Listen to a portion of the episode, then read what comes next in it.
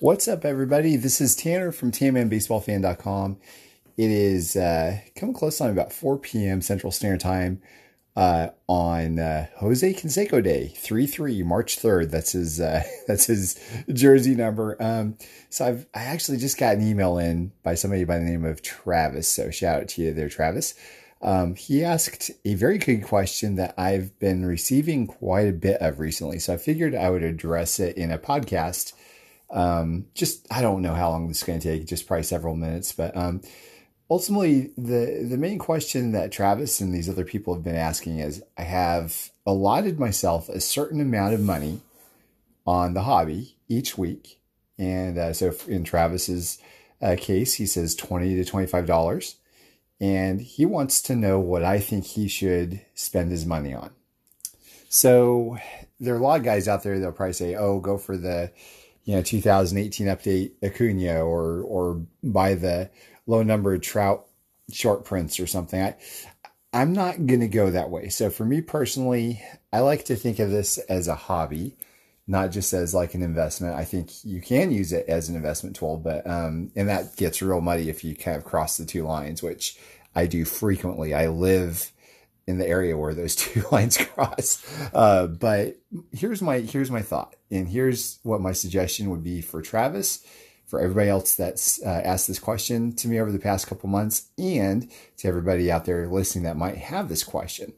Um, so my first thought when it comes to what needs to be, uh, you know, what you should spend your money on in the hobby is to first of all find your collecting voice. And I talked to somebody about this on Facebook recently as well yeah, because you you know what is finding your collecting voice well uh, it's taken me years i think to to get to this place myself where i personally i just you know I basically went from being a collector. I came back into the hobby about 2005 or six or something like that, uh, finding out about game use cards and autograph cards and all this. But the game use cards in particular, I was hyped about those things, guys. Like I couldn't stop buying them. I ended up buying everything and anything I could at three dollars a pop or something like that.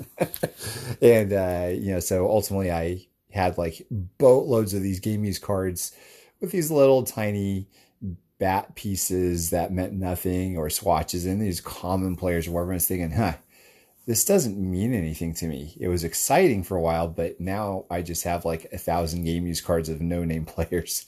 Why do I have this? Uh, so I ended up selling out those. Um, same thing with complete sets from the 80s. You know, I, I loaded up on those and I was like, ah, you know, I'm not really that big into, you know, I don't care about having the entire set of these, uh, you know, kind of just sitting in my closet. So, I sold those. And then I basically morphed into being like a pseudo dealer where I didn't really keep anything. Nothing really excited me. I'd have like a 93 SP Jeter, uh, an autographed Albert Pujols baseball.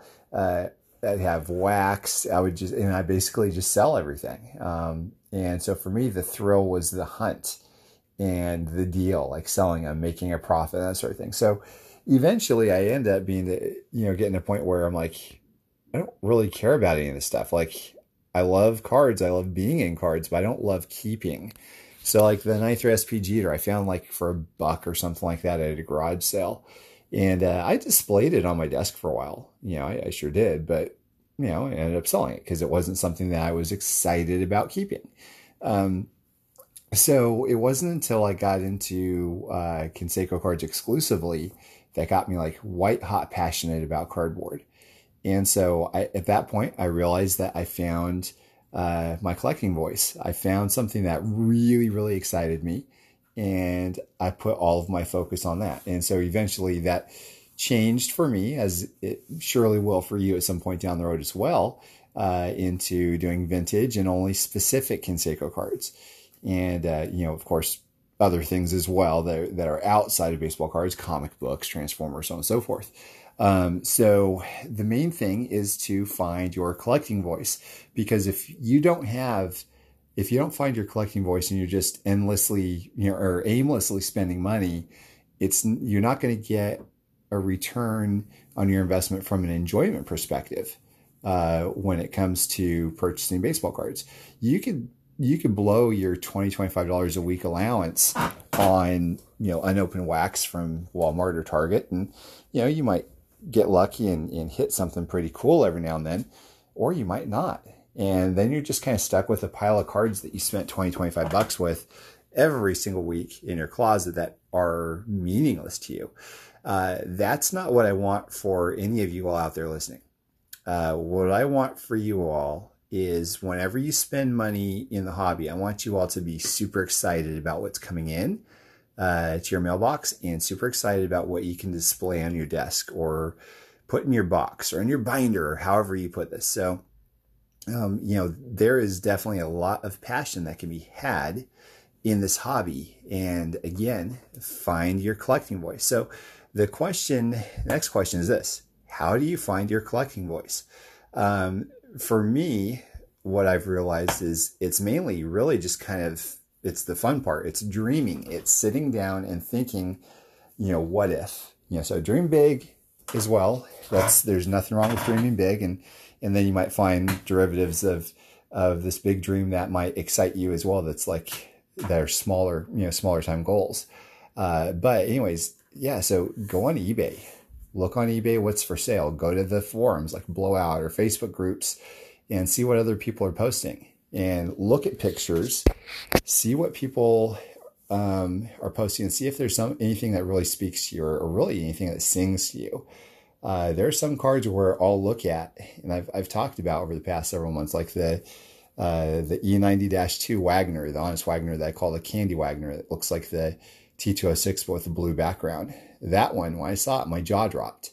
Uh, that is definitely my collecting voice right there is, is something that I look at and I go, oh my gosh, and I've had this card for, oh, I don't know. I mean, I'm, I guess maybe a year or more now, and I still can't stop looking at it. That is exactly what I want my collection. It doesn't have to be uh, you know, super expensive on Honus Wagner card. It could be a refractor or it could be a short print of something or, uh, you know, it could be a, a $5 card or a $10 card. There are plenty of five and $10 cards I have that I just love to death and I would never get rid of, uh, unless I realized I could, you know, get it back, uh, pretty quickly right after.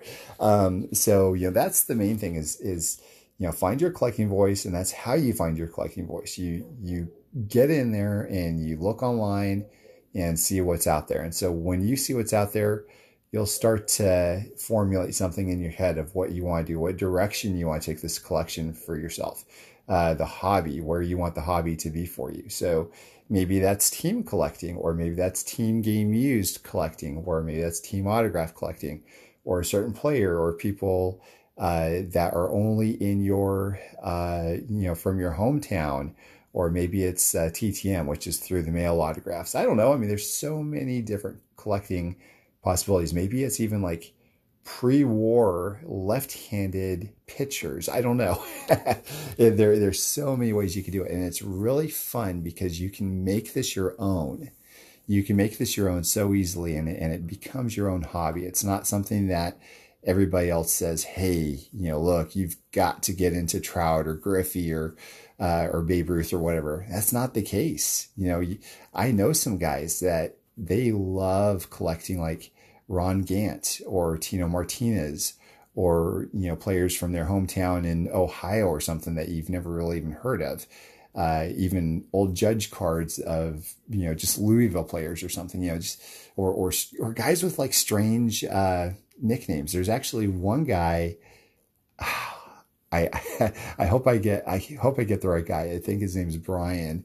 Um, he he super collects a guy named Wonderful Terrific Monds. He was some player that was in the like had a handful of baseball cards from like the early '90s to mid '90s or something.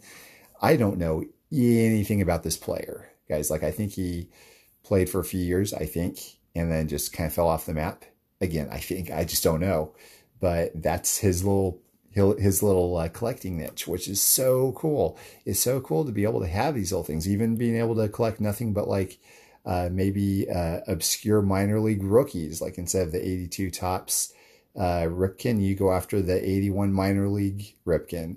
Uh, you know, I mean, there's just so many little things that you can do. So, so just uh, you know, take your time and take your time and, and look and see what really excites you, what gets you super amped in this hobby uh, I can almost guarantee you, you will find it eventually. It might just take a while, Um, and the more, like for me personally, the more I research things, like for instance, uh, 19th century baseball, the more I fall in love with it. So it kind of uh, pulls me down further and further into this rabbit hole of uh, of 19th century baseball, which is uh, fun. And plus, you can further your knowledge and you can you know educate other people about uh, about the certain niche that you're collecting. And, and plus, on top of that, it's it's really something that's kind of fun to be able to share it with other people. Uh, whenever you have uh, a mission, a mission to collect a certain kind of thing, you can share that online, and the online community uh, many times will uh, will respond warmly to that as well, which is fun. So,